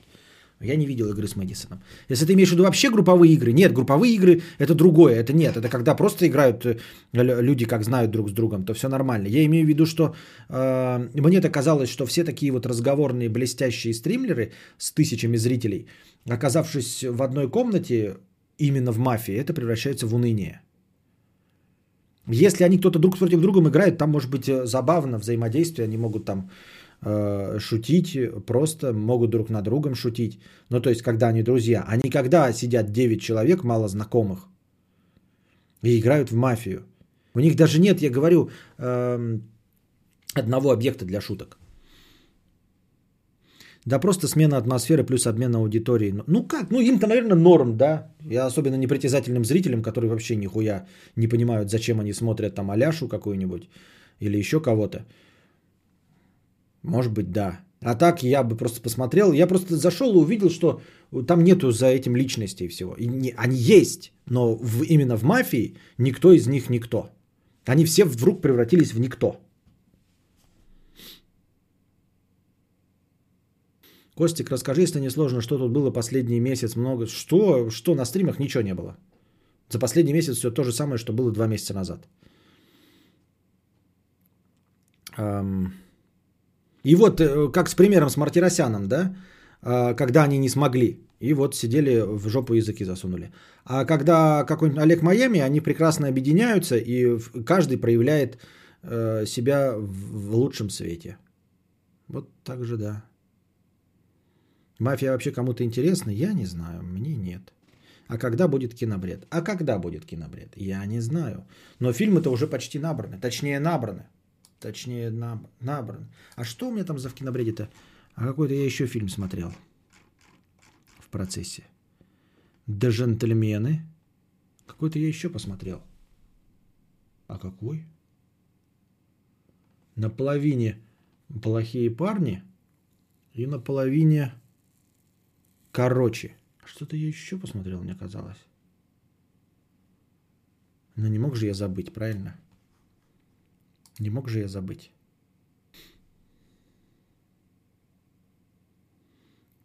О, кстати, ко мне класс клеил, как Лек Майами. Да. А ко мне клеил э, ласты...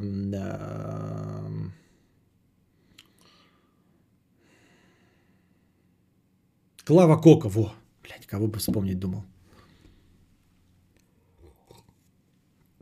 Достать, ну, достать ножи же я же уже, уже же все же. Достать ножи же я же уже а, обсудил. Разве нет? Сергей Дедков в Дудю сказал, вот ты нам про Мартиросяна, а сам как с Киселевым нормально попиздел. Да я видел ту шутку. И что? Типа, это смешно было, что ли? Че что? Не пойму. Мне нравятся там какие-то нарезки мне попадают, где Дедков с каким-то другим чуваком друг друга засирают, типа, что они вот как самое стрёмное, типа, говорит, а вот ты как вот, вот этот вот творожок под залупой, который воняет, а он ему там, типа, а ты как вот, блядь, гонзолик на жопе, который, блядь, засох и отодрать не можешь. И они друг друга так вот с чем-то все время сравнивают.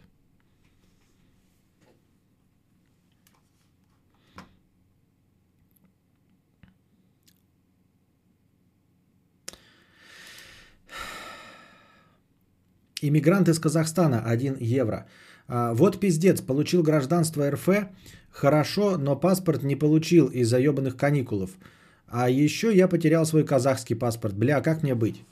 Ну, в смысле, никак не быть. Если ты не получил паспорт РФ, а гражданство получил, то, то паспорт-то готов, ты его просто не получил в бумажке, он где-то лежит готовый. А потерял казах... А зачем тебе паспорт казахский? Ты что собрался? Ну, если ты, конечно, по ссылке пытаешься получить, то по ссылке можно получить по водительскому удостоверению, по, наверное, больше не почему, да? Ну, в общем, зачем тебе паспорт так-то? Ну, не заказывай пока по ссылке, пока не получишь другой паспорт. Что такого страшного-то? Бойфренд из будущего, в натуре, я же посмотрел, бойфренд из будущего. Нихуя, а как ты догадался, Голем?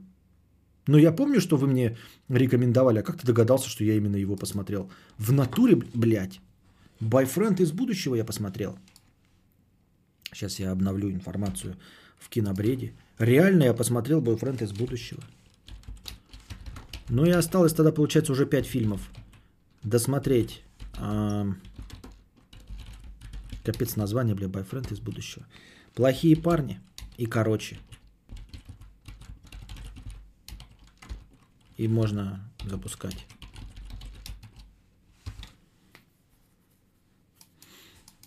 Это ж я про него говорил. Так ты тоже вспомнил, кто-то еще до этого говорил про него. Э, в чате писал. Костя, какими были твои действия, если бы ты был тем грабителем на своей Ниве уже после ограбления? Что бы ты делал в такой ситуации, чтобы не попасться или чтобы ответственность была минимальной? Чисто как теория, конечно, ну, я, во-первых, бы сдался, да, естественно, властям, потому что э, я законопослушный гражданин, все дела и честно бы отрубил свой срок.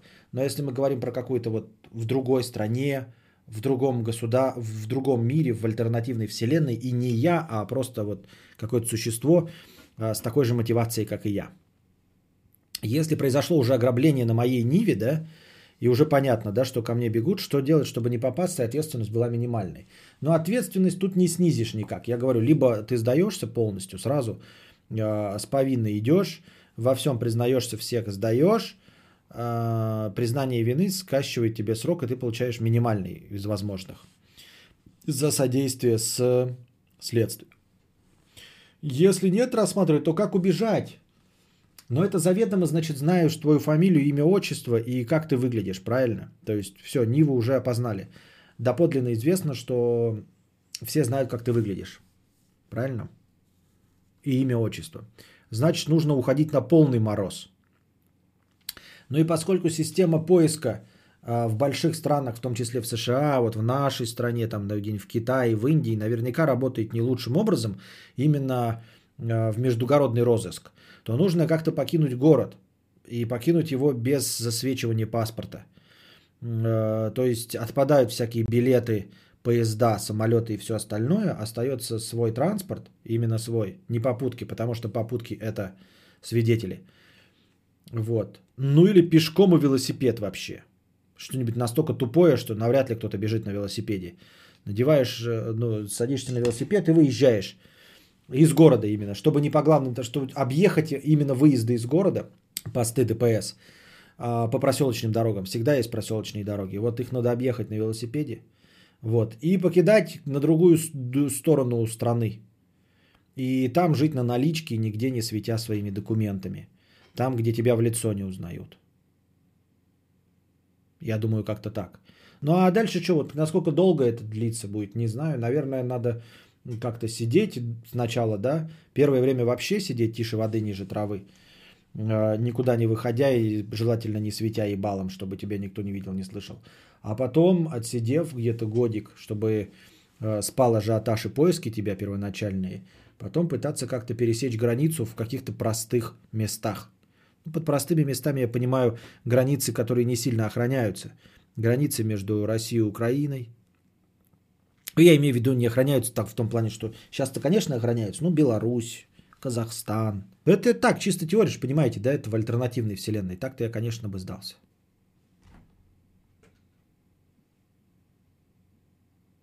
Костя, ты видел канал Метатель в ТикТоке? Как он это делает? Нет, не видел. Сейчас, если майор захочет, найдут как нехуй делать. Я был на экскурсии в провинции Набережные Челны. В ментовке главный, там весь город смотрят по камерам, ебало везде видно. Ну, может быть, да, может быть, да. Я не спорю, я же говорю, я теоретик и надеюсь, что мне никогда это не понадобится, и я э, ничего такого... Анор 50 рублей, спасибо. Как думаешь, какое самое сильное чувство у людей? Любовь или страх? Это ты анкету свою заполняешь в школе в пятом классе? Тебе Танька дала, там, типа ты имя, фамилия, там, знак зодиака, кто мне мой краш. Вот. Какие кроссы я люблю. Любимая музыка, Нирвана. Как ты думаешь, какое самое сильное чувство у людей? Любовь или страх? Голод, он пишет голем. Справедливо.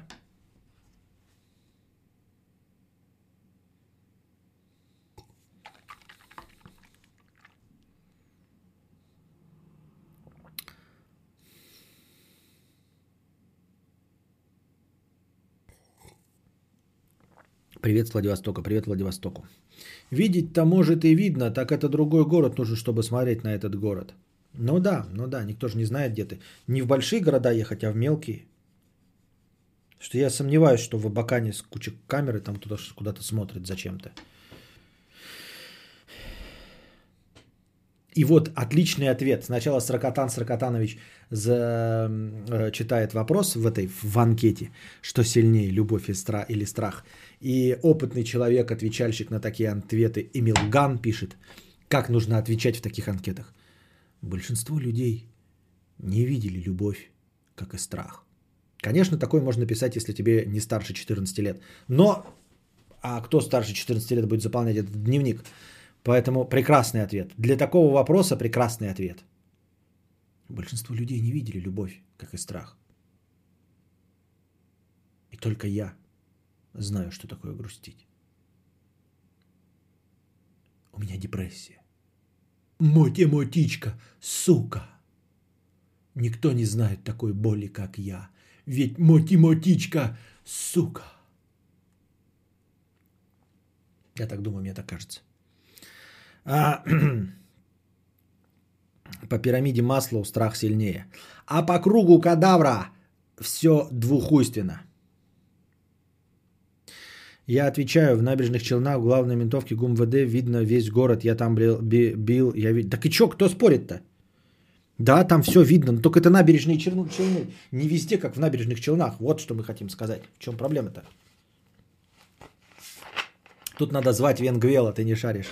Я его забанил везде, он меня доебал, блядь. Он остался только э, в лексплеях, и то ненадолго, судя по всему.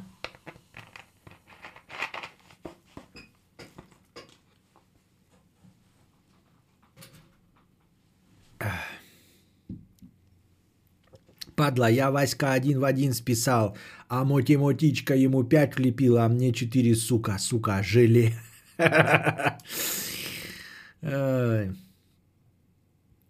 Элегантно получилось, что-то хуйня, что-то хуйня. Так. Э, по пирамиде масла, голод и перепихон должны быть же. Чего у меня руки чешутся? Что-то у меня с руками происходит нехорошее. У меня руки чешутся. Я лишай подцепил где-то, блядь. Сука. Страх – самое сильное чувство, присущее животным и людям. Связи у него, связи, забань голема. Понятно, кто этот Венгвил? Коронавирус, Кет, кет, кет, коронавирус, нет, нет, нет. А, Костя, какой самый тупой фильм, по твоему мнению? Да ну нет, так нельзя сказать, что значит самый тупой. Конечно, есть какой-то трэш какой-нибудь совсем дикий, который я просто в принципе не смотрел. Надо говорить не так, как, как им «Золотая малина» э, вручается. Она же вручается не просто там самым хуевым фильмом, потому что, конечно, есть гораздо хуевые фильмы, а фильмом переоцененным, то есть на который потрачено много денег, в которых э, снимаются звезды первой величины, э, режиссеры очень известные, и при этом снимаются очень посредственное кино. То есть профессионалы делают плохой продукт, а не просто плохой продукт. Вот. Также и здесь не просто самый тупой фильм, а самый, например, тупой дорогой фильм или популярный фильм. Я имею в виду дорогой по сборам. Чесалка для спины есть, нужна чесалка для рук. «Сияние» – самый нудный фильм из тех, что я смотрел. Дважды начинал, дважды засыпал. Нахер это говно. Не, ну это нудный, а не тупой. А насчет тут прям тупой какой-нибудь, ну не знаю. Так сходу не скажешь, но наверняка много есть таких. И вообще это вопрос к э, кинобреду. А, Костя, ты по-любому видел в ТикТоке чувака, который карандаши, бутылки и кружки кидает в доски, и они втыкаются туда. Нет, не видел. Нет, я отрабатываю свою эту, как его, э, ленту. У меня там только телки. И все, только телки танцуют. Телки и Щербаков, блядь, свои тупые шутки хуярит. Кадавр бросился пересматривать весь артхаус, чтобы выявить самый тупой. Тогда самый перец. Ну, я говорю, так сходу не начнешь, даже вспоминать все фильмы, которые ты смотрел.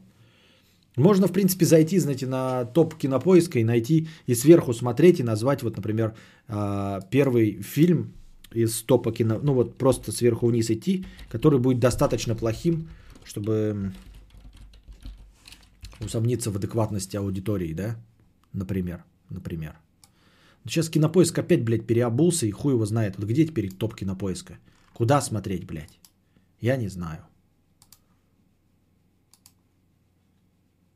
Вот что сейчас, как сайт выглядит? Выглядит как говно. Я не понимаю, где здесь что на этом сайте. Онлайн кинотеатр, какая-то залупа. Скоро в кино, цифровые релизы, новые трейлеры. Я не знаю, как теперь работать с этим. Посмотри «Офицер и шпион». Посмотрим. Не, ну 117, 1917 тупость на тупости, только картинка супер. По сути порно. А, «Утомленный солнцем» самый тупой фильм. И вообще не люблю усатых умников. Не, ну «Утомленный солнцем» я смотрел, мне понравилось. Первая часть.